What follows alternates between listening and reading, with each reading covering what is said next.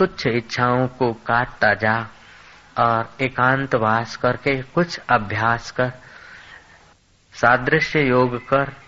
कोई मुर्दा जाता हो तो मन को बता, बुद्ध अपने प्यारे भक्तों को कहते, अगर मेरा शिष्य होना है, भिक्षुक होना है तो छह महीने जाकर शमशान में निवास करो। जो मुर्दा आकर जलता है, उसके साथ अपना सादृश्य स्थापित करो। कि मैं ही जल रहा हूँ, क्योंकि पाँच भूत का वो भी है और शरीर तेरा भी पाँच भूत का है। इससे तेरा विवेक वैराग्य जगेगा। फिर तुम अगर संसार में आओगे, लोग तुम्हें कहेंगे, तुम बड़े सुंदर हो। तुम्हें अहंकार और वासना न आए होगी, क्योंकि सुंदरता का परिणाम क्या है? तुम्हें सामने स्मृति में रहेगा।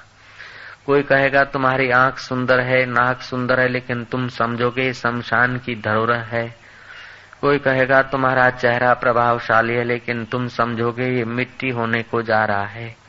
कोई समझेगा, तुम्हारा शरीर सुंदर है, कोई समझेगा, तुम्हारी बुद्धि सुंदर है, कोई समझेगा, तुम्हारे हाथ सुहावने कोई समझेगा, तुम्हारे पैर सुंदर है, कोई समझेगा, तुम्हारा तन मज़बूत है, लेकिन तुम्हें ये याद रहेगा कि मज़बूत और दुर्बल सब राख की मुट्ठी होने की तरफ़ जा रहे हैं। तुम किसी की बातों में या किसी के आकर्षणों में न आओगे।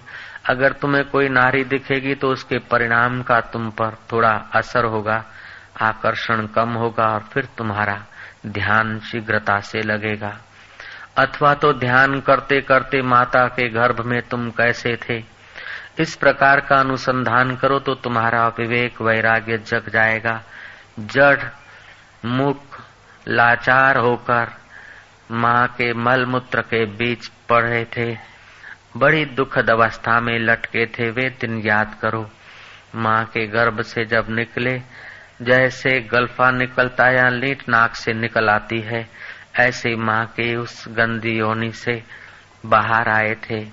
उस समय हाथ हिलाने की शक्ति नहीं थी, मक्खी या मच्छर भगाने की भी शक्ति नहीं थी। ऐसी मूढ़ अवस्था में तुम रहे कई महीनों, कई वर्ष दो तीन वर्ष तक तो तुम्हें पता भी नहीं चलता था कि मैं कौन सी जात और नात का हूँ।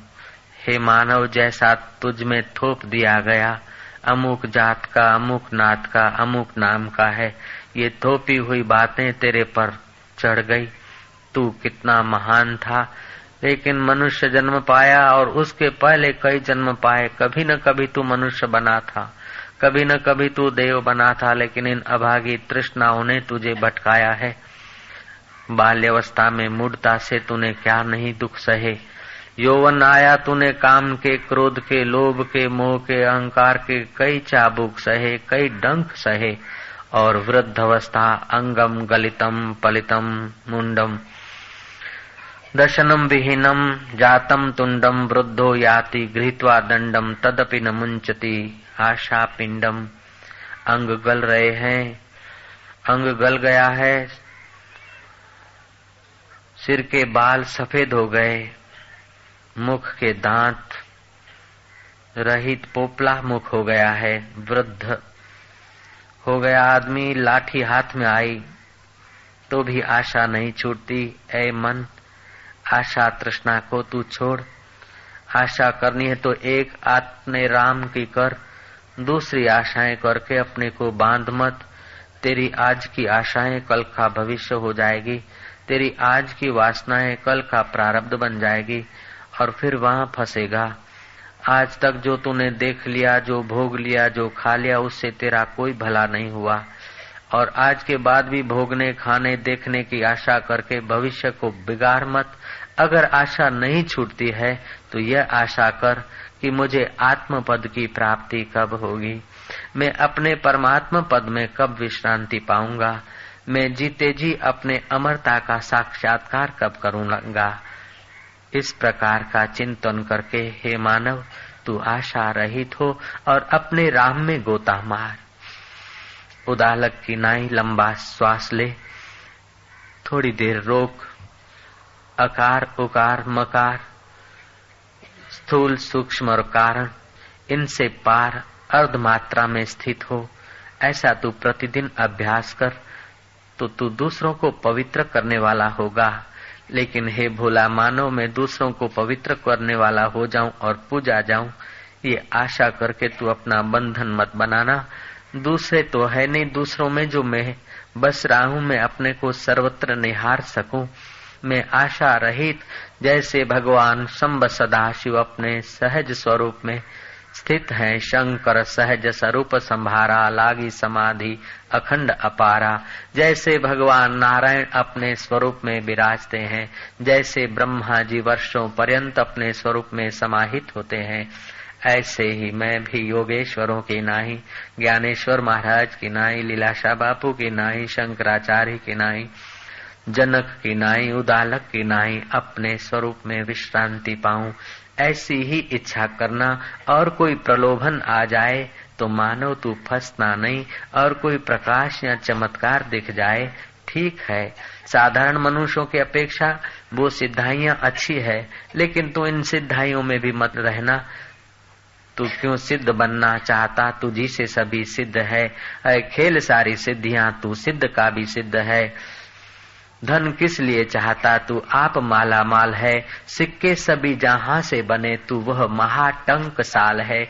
विश्व को जहाँ से सारी सत्ता सामर्थ्य चेतना मिल रही है, बुस चैतन्य स्वरूप अपने स्वभाव में स्थित होना, अपनी महिमा को पहचानना, अपना खजाना छोड़कर दर दर की ठोकरे मत खाना। हे मानव, बाल सफ़ेद हो जाए, उसके पहले तू चल पड़, सिर कमज़ोर हो जाए उसके पहले, बुद्धि कमज़ोर हो जाए उसके पहले तू यात्रा कर ले। चित्त तेरा दुर्बल हो जाए उसके पहले तू यात्रा कर ले। कुटुंबी, तेरी मज़ाक उड़ाने लगे। युवान, युवतियाँ, तेरे से मुँह मोड़ने लगे। उसके पहले तू यात्रा कर। संसार से तू निराश होकर शमशान पहुँचाया जाए। उसके पहले तू अपने राम में पहुँचने का प्रयत्न कर भैया।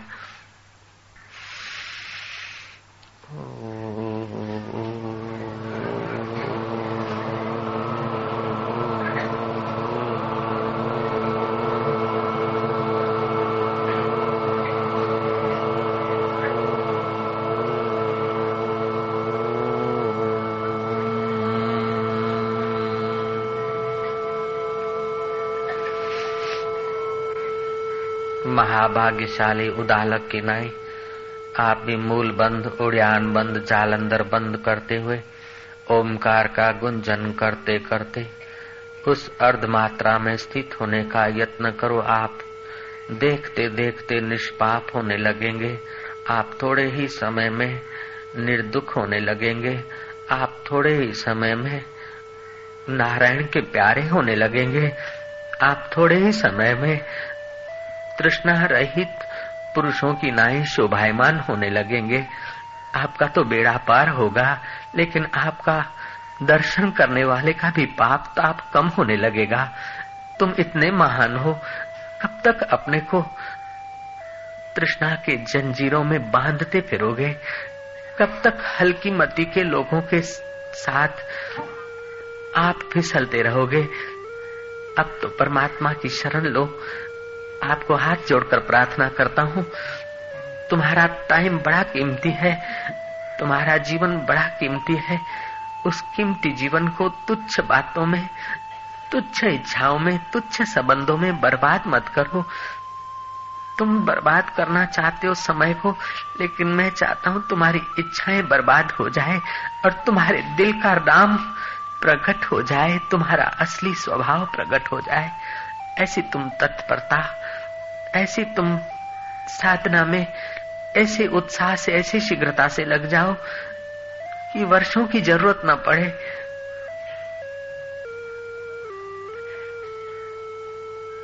वर्षों का अंधेरा गुफा में हो, लेकिन प्रकाश करने में वर्ष नहीं लगते। अंधेरे को भगाने के लिए वर्षों की ज़रूरत नहीं है। अंधेरा भगाने के लिए बस तत्परता चाहिए, दिया चाहिए तेल चाहिए बाट चाहिए, दिया सलाई चाहिए। दिया तो तुम्हारे पास है, मनुष्य शरीर रूपी दिया तो है। इसमें साधना का तेल भरते जाओ, संयम की बाट धरते जाओ, और संत पुरुषों के प्रकाश से अपने उस चिराग को जलाओ, उस दिए को जलाओ। फिर तुम्हारे आगे सारे विश्व की चीज़ें प्रकाशित हो जाएगी।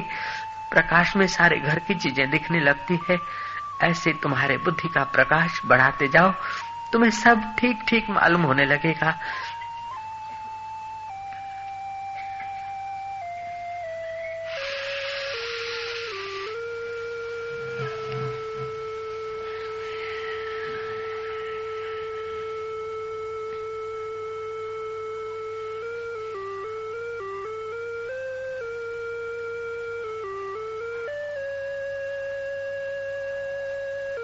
जैसे उदालक का मन भाग जाता था, ऐसे तुम्हारा तृष्णावान मन भागेगा, लेकिन फिर से तुम श्वास लेकर उस ओमकार के रटन को गुंजाते जाना, फिर उस अर्धमात्रा को अथवा ओमकार को, अथवा जिस भगवान या गुरु को मानते हैं, उसको अपने भ्रू मध्य में निहारते जाना, अथवा उसको हृदय में स्थापित करते जाना मन फिर आँख खोलने की इच्छा करे, उसे समझा देना कि अरे, क्या देखना है? जिससे देखा जाता है, उसी को तो देख।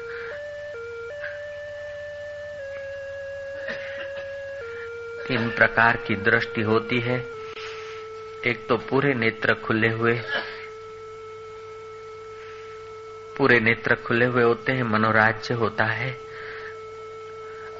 मनोराज्य अगर हो तो नेत्र बंद करें, बंद नेत्रों में भी। निद्रा, आलस्य का भय हो सकता है। तो अर्ध उन्मलित नेत्र रखें, नासाग्र दृष्टि रखें।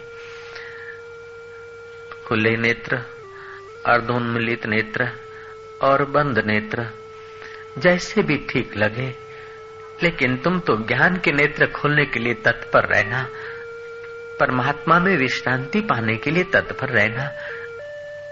जो जो इच्छाएँ छूटती जाएगी आत्मदेव को प्यार करते जाओगे, परमात्मा के लिए छटपटाहट बढ़ाते जाओगे, आदर सहित ध्यान में डूबते जाओगे त्यों त्यों तुम महान बनते जाओगे भैया त्यों त्यों तुम पवित्र बनते जाओगे लाला त्यों त्यों तुम निर्दुख होते जाओगे। जैसे जीवन मुक्त महापुरुषों का चित्त शोभता है, ऐसे तुम ब्रह्म विद्या से शोभायमान होते जाओगे।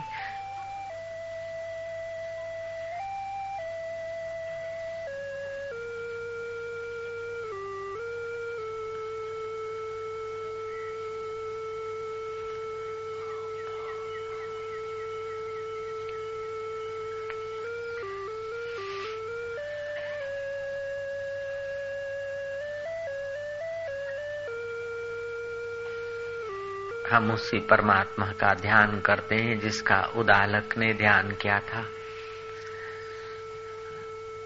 हम उसी ईश्वर का ध्यान करते हैं, जिस चैतन्य स्वरूप परमात्मा से सृष्टि की उत्पत्ति होती है, स्थिति होती है, लय होता है, फिर भी तनिक भी उसमें फेरफार नहीं होता, ऐसे पूर्ण स्वरूप में। ए हमारे मन तो विश्रांति पाले तेरे कहने से हम विषय विकारों में भटक रहे थे। न तुझे शांति मिली, न हमें शांति मिली। अब तो शंकराचार्य के श्री कृष्ण के श्री राम के और वेद भगवान के वचनों और संतों के वचनों के कहने के अनुसार, हे मेरे मन, तू तृष्णा छोड़, तू वासना है छोड़, तेरा भला हो जाएगा, तेरा मंगल हो जाएगा, तेरा कल्याण हो जाएगा अरे तेरे पास आने वालों का कल्याण हो जाएगा। तू ऐसा मधुर बनेगा, ऐसा पवित्र हो जाएगा। तू इच्छाओं का त्याग कर मेरे मित्र, मेरे मन, तू वासनाओं का त्याग करता जा, निर्वासनिक होता जा। नारायण में स्नेह करेगा तो निर्वासनिक होता जाएगा। अपने परमात्मा पद को प्यार करेगा तो निर्वासनिक होता जाएगा। तो दिल में आराम करता जाएगा तो निर्वासनिक होता जाएगा मेरे मन। क्यों अपने को सताता है? वासना में क्यों अपने को जलाता है, जुलसाता है? इस संसार ने किसी को पूरा सुख नहीं दिया। संसारी विषयों से सुख लेने की इच्छा, वासना, यही तेरा बंधन है मेरे मित्र। सुख लेने की इच्छा, वासना छोड़ते ही तेरी योग्यताएँ बढ़ने लगती है। और प्रारब्ध वेग से अपने आप सुख सुविधाएँ तेरे इर्द गिर्द मंडारती है। तू शरीर से आलसी मत हो। तू मन से वासना का पुतला मत बन। तू बुद्धि से मंद निर्णय वाला मत बन। बुद्धि को अध्यात्म ज्ञान से भर दे। अंतकरण को परमात्मा प्यार से भर दे। और तन को पवित्र पुरुषार्थ से भर दे। वह तन धन्य है जो परमात्मा समाधि का पुरुषार्थ करता है, जो परहित के लिए तन चलता है। आद्य शंकराचार्य कहते हैं कि तृष्णा पोषने के कर्मों को त्याग दो निर्वासनिक होकर, प्रभु की पूजा के निमित्त, प्रभु की प्रसन्नता के निमित्त कर्म करो। वासना पोषने के लिए कर्म नहीं अहंकार बढ़ाने के लिए कर्म नहीं। अहंकार मिटाने के लिए कर्म करो। अच्छा कहलाने के लिए कर्म नहीं अच्छा बनने के लिए कर्म करो। हे मेरे मन, अब तू अच्छा बनने, तेरा भला होगा मेरे बच्चे।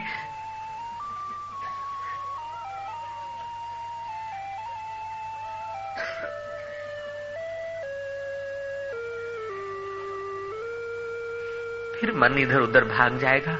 फिर उसे प्यार से, पुचकार से, कभी आँख दिखाकर, कभी प्यार करके, जैसे बच्चे को चलाया जाता है, ऐसे ही अपने मन को।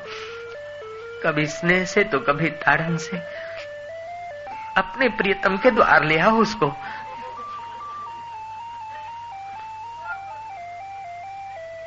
अपने घर में ले आओ।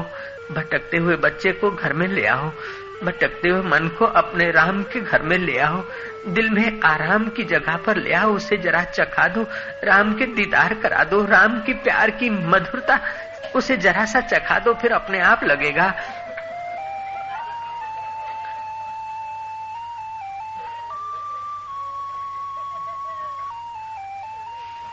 नहीं तो उसे समझाओ अंगम गलितम पलितम मुंडम दशनम विहितम जातम तुंडम वृद्धो याति गृहत्वा दंडम तदपि न मुंचती आशा पिंडम अंग गल गया। सिर के बाल सफ़ेद हो गए। मुख दांत रहित पोपला हो गया।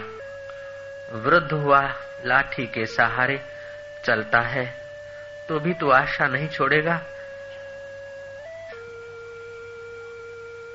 आशा के पिंड का त्याग कर। परमात्मा स्वरूप का ध्यान कर। ओ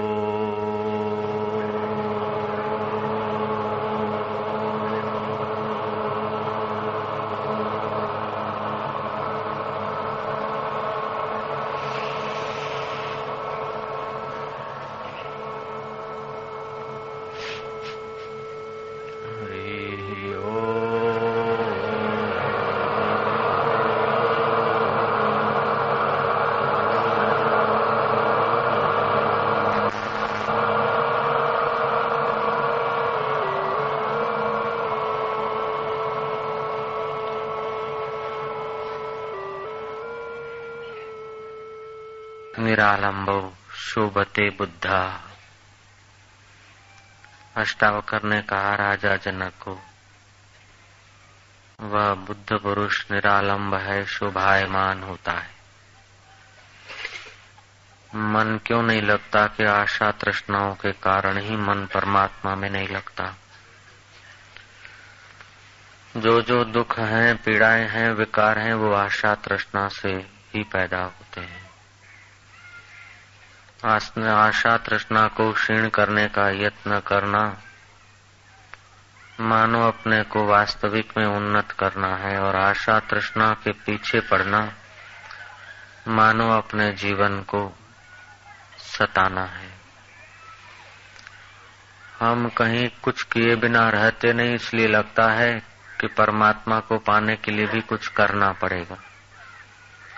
हकीकत में ये धारणा हम लोगों की गलत है, परमात्मा को पाने के लिए कुछ करना नहीं है। कुछ पाकर हमारी आदत होती है। सुखद वस्तुओं को पाने की आदत, दुखद परिस्थितियों को मिटाने की मेहनत, और सुखद वस्तुओं को थामने की इच्छा। इन्हीं में सारी इच्छाएँ होती है। कुछ पाने की इच्छा, कुछ छोड़ने की इच्छा और कुछ रखने की इच्छा। हकीकत में परमात्मा ऐसी वस्तु नहीं जो कहीं बाहर से पाना है। और ऐसी वस्तु नहीं कि उसको छोड़ना है या उसे थामने के लिए यत्न करना है। ये भ्रांति है कि कुछ पकड़ के, कुछ छोड़कर, कुछ थाम कर सुखी होंगे, ये अज्ञान से भ्रांति कुशी कुछ पाकर, कुछ छोड़कर, कुछ थाम कर सुखी होंगे, ये अज्ञान से पैदा हुआ है। ध्यान से सुने बात जरा। सूक्ष्म है, साधारण आदमी को रस नहीं आएगा, लेकिन ये सारे रस जहाँ से आते हैं, वहाँ पहुँचने की बात है। सारी आशाओं के मूल में क्या होता है कि कुछ पा ले जिससे सुख मिलता है उसको पा ले, जिससे दुख मिलता है उसको हटा दे, और जिससे सुख मिलता है उसको रोक दे, जाए नहीं। तो पाना, छोड़ना और रोकना, इन तीन में लगते हम लोग। पाने की इच्छा के पीछे खोपड़ी सफ़ेद हो जाती है, लेकिन सब मनोवांछित इच्छाएँ पूर्ण होती नहीं। अगर होती है तो हज़ार हज़ार और बढ़ जाती है। छोड़ते छोड़ते छोड़ते दुख आज तक छूटे नहीं। आयुष्य छूट गया, तंदुरुस्ती छूट गई, श्वास छूट गए, लेकिन दुख नहीं छूटा। रखते रखते रखते वैसी कोई चीज़ हमारी इच्छा के अनुसार रही नहीं, और रही तो भी शांति मिली नहीं। तो कुछ पाने को, कुछ रखने को और कुछ छोड़ने को ये जो यत्न करते हैं, इससे आदमी हार जाता है। हम जो चाहते हैं वो होता नहीं, जो होता है वो भाता नहीं, जो भाता है वो टिकता नहीं, ये बिल्कुल सबके अनुभव की बात है। फिर भी अल्प वासना अथवा अल्पमति के अनुसार हम कुछ पाना चाहते, कुछ रखना चाहते और कुछ छोड़ना चाहते। इस बात को हटाने के लिए जिससे पाने की इच्छा पैदा होती है, उस मन को जहाँ से सत्ता मिलती है, उसको पाने की इच्छा करो। और उसको पाने में जो अड़चन आती है, उन इच्छाओं को हटाने की इच्छा करो। और रोकने की जो सुखद अवस्थाओं, रोकने की जहाँ से इच्छाएँ पैदा होती है मन से, उस मन का जो मूल सदा रुका हुआ है, उस रुके हुए में रुक जाओ तो बेड़ा पार हो जाए योगी का योग सफल हो जाएगा, ज्ञानी का ज्ञान निखर उठेगा, भक्त की भक्ति सार्थक हो जाएगी, निष्काम कर्म करने वाले का कर्म योग सिद्ध हो जाएगा। केवल इतना कर लेते जिस मन में पाने की, छोड़ने की और थामने की इच्छाएँ हैं, जो पवा पवाया है, उसकी महिमा उसको बताओ। और उसकी महिमा से हट जाता है, उस हटने की बातों को हटाने में लगा दो। और जो सदा मिला मिलाया है, जिसका तुम एक मिनट तक त्याग नहीं कर सकते, वो इतना सुंदर है, इतना मधुर है, इतना पावन है, कि एक एक जरा सी झांकी भी मिल जाए ना तुम्हें। तुम्हारा सारा धन, दौलत, विद्या, ये, वो इंद्र पद भी तुम्हें छोटा लगे, वो ऐसा मधुर है। और एक बार केवल दो मिनट के लिए, दो क्षण के लिए उसमें स्थिति हो जाए तो तुम्हें कुछ स्थिर करने की इच्छा न होगी, कुछ पाने की इच्छा न होगी, कुछ हटाने की इच्छा न होगी, सहज में तुम्हारे द्वारा होता जाएगा। तुम्हारी इच्छाओं से अगर सब कुछ होता तो आँख के पोपचे क्या तुम अपनी इच्छा से चलाते हो क्या? अपने आप चल रहे हैं, आँख की पलकें अपने आप गिर रही है, चल रही। श्वास अपने आप चल रहा है। जन्म तुम्हारे हाथ की बात नहीं, मौत तुम्हारे हाथ की बात नहीं, छपड़े को सफ़ेद होने के रोक, से रोकना तुम्हारे हाथ की बात नहीं, बुढ़ापे को रोक देना तुम्हारे हाथ की बात नहीं। तो फिर बाकी तुम्हारे हाथ में है ही क्या? जब तुम्हारे हाथ में कुछ नहीं तो तुम पकड़ने, छोड़ने और थामने के झंझट में पड़ते क्यों? यथा योग, उसका मतलब आलस्य नहीं, उसका मतलब प्रमाद नहीं, लेकिन उसका मतलब है कि इच्छाओं से, इच्छाओं को पोष के सुखी होने की लालच को छोड़ दो, आप स्वयं सुख स्वरूप हो जाओगे। इच्छाओं से ये हटाकर फिर सुखी होऊँगा, ये गरीबी हटाऊँगा तब सुखी होऊँगा, ये दुश्मन हटेगा तब सुखी होऊँगा, ये मित्र आ जाएगा तब सुखी होऊँगा, इससे आप अपने को सता रहे कुछ आने से, कुछ पाने से, कुछ जाने से तुम्हारे सुख का संबंध क्षणिक है, वो मनोगत है, और जिससे कुछ दिखता है, पाया जाता है, उसके साथ तुम्हारा संबंध शाश्वत है। तो तुम्हारा जिससे शाश्वत संबंध है, आनंदमय कोष के भी पार।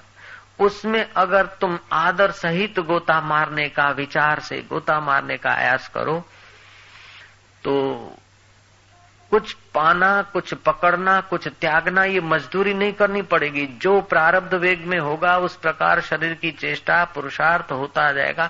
आपका जीवन बिल्कुल मधुर हो जाएगा, आनंदमय हो जाएगा, सुखमय हो जाएगा।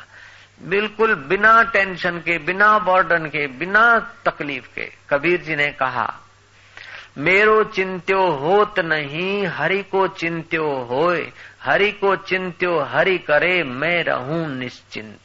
हरि ने ऐसी व्यवस्था बनाई कि नाक में सड़बड़ाहट हो जाता है तो अपने आप हाथ छींक आई जाती है। भूख लगती तो अपने आप रोटी की तरफ़ पहुँच ही जाता है। प्यास लगती तो पानी अपने आप। मेरे को प्यास लगे प्यास लगे, ऐसी कोई चिंता किया क्या? मेरे को नींद आए नींद आए, ऐसी इच्छा जब तक चालू होगी, तब तक प्राकृतिक नींद भी तो नहीं आएगी। मेरे को भूख लगे भूख लगे, उसकी चिंता करोगे तो भूख वो बढ़िया नहीं लगे। मेरे को सुख मिले सुख मिले, मेरे को ये मिले, मेरे को वो मिले, ऐसी जब इच्छाएँ आती कि मिलेगा तो आखिर कब तक, कहाँ तक? तो तुच्छ इच्छाओं को मिटाने के लिए मुझे भगवान मिले, मुझे सत्संग मिले, मुझे एकांत मिले, मुझे ध्यान मिले, मुझे भक्ति मिले। ये उसलिए डाला जाता है कि हल्की इच्छाएँ पड़िए, इसलिए भगवान की प्राप्ति की इच्छा करनी पड़ती है। हल्की इच्छा हटते ही भगवत प्राप्ति की इच्छा अपने आप शांत हो जाती है। भगवत प्राप्ति तो सदा है। परमात्मा तो सदा है। एक क्षण भी तुम्हारे से दूर नहीं हो सकता। लेकिन आज तक नहीं मिला ये तृष्णा अभागियों के प्रभाव से। ईश्वर से तुम्हारा ऐसा मेल है कि ईश्वर चाहे तो आपको दूर नहीं कर सकता, अपने से अलग नहीं कर सकता। और आप चाहे तो परमात्मा से अलग नहीं हो सकते। लेकिन दुर्भाग्य इन इच्छाओं, तृष्णाओं का कि आज तक मुलाकात का मज़ा नहीं आया। सामान्य रूप में ईश्वर आपसे मिले जुले हैं, सर्वत्र हैं। जैसे काष्ट में अग्नि छुपा है लेकिन वो भोजन बनाने के काम नहीं आता है। वायर में विद्युत छुपा है लेकिन जब तक स्विच ऑन नहीं करते तो प्रकाश का फ़ायदा नहीं मिलता है। तो आपके जठरा में भी विद्युत अग्नि है, लेकिन वो अग्नि से आपका भोजन नहीं बनता है। लकड़ी में अग्नि है, उस अग्नि से, लकड़ी में छुपी हुई अग्नि से आपका काम नहीं होता। उसको प्रकट करना पड़ता तो सामान्य स्वरूप परमात्मा का अव्यक्त स्वरूप सब में छुपा है। और जब वासना रहित होता है अंतकरण तो वहाँ वो परमात्मा व्यक्त हो जाता है। जैसे वायर में बिजली अव्यक्त में छुपी है, कि जहाँ स्विच ऑन होता है तो वह विद्युत वहाँ प्रकाशित होता है, वह काम में आती ऐसे ही सत्ता समान रूप में तो परमात्मा ओत प्रोत जैसे प्रहलाद को ज्ञान हो गया था। तंबे में भी परमात्मा है, कीड़ी में भी है, कुंजर में भी है, जल में भी है, थल में भी है। उसकी ऐसी दृढ़ता हो गई कि समुद्र में डुबाया जाए तो तभी भी उसकी सुरक्षा, क्यों? कि आत्मविश्वास बढ़ गया पर्वत से गिराया गया, तभी भी उसकी आत्मदृष्टि ऐसी पक्की कि उसको चोट का असर नहीं, चोट नहीं। सामान्य रूप में परमात्मा सर्वत्र है, जैसे लकड़ी में अग्नि छुपी है उससे काम नहीं चलता है। जहाँ प्रकट होती है, वहाँ रसोई बनती है और काम होता है। जहाँ लाइट प्रकट होती है, वहाँ उसका उपयोग होता है। ऐसे ही निर्वासनिक होते तुम्हारे हृदय में वो परमात्मा का प्रकाश होगा। और एक बार जिन महात्मा पुरुष निर्वासनिक अवस्था में, तीन मिनट के लिए निर्वासनिक अवस्था में पहुँच गए और तत्व ज्ञान का संस्कार पड़ा है एक बार भी अगर उसका अनुभव हो गया फिर वो अपने को छुपा नहीं सकता। एक बार जिस वस्तु का ज्ञान हो जाए ना, उसका अज्ञान नहीं होता। एक बार तुमने गुलदस्ता देख लिया, गुलदस्ता में छुपा दू तो गुलदस्ते का ज्ञान तो नहीं छुपा सकता।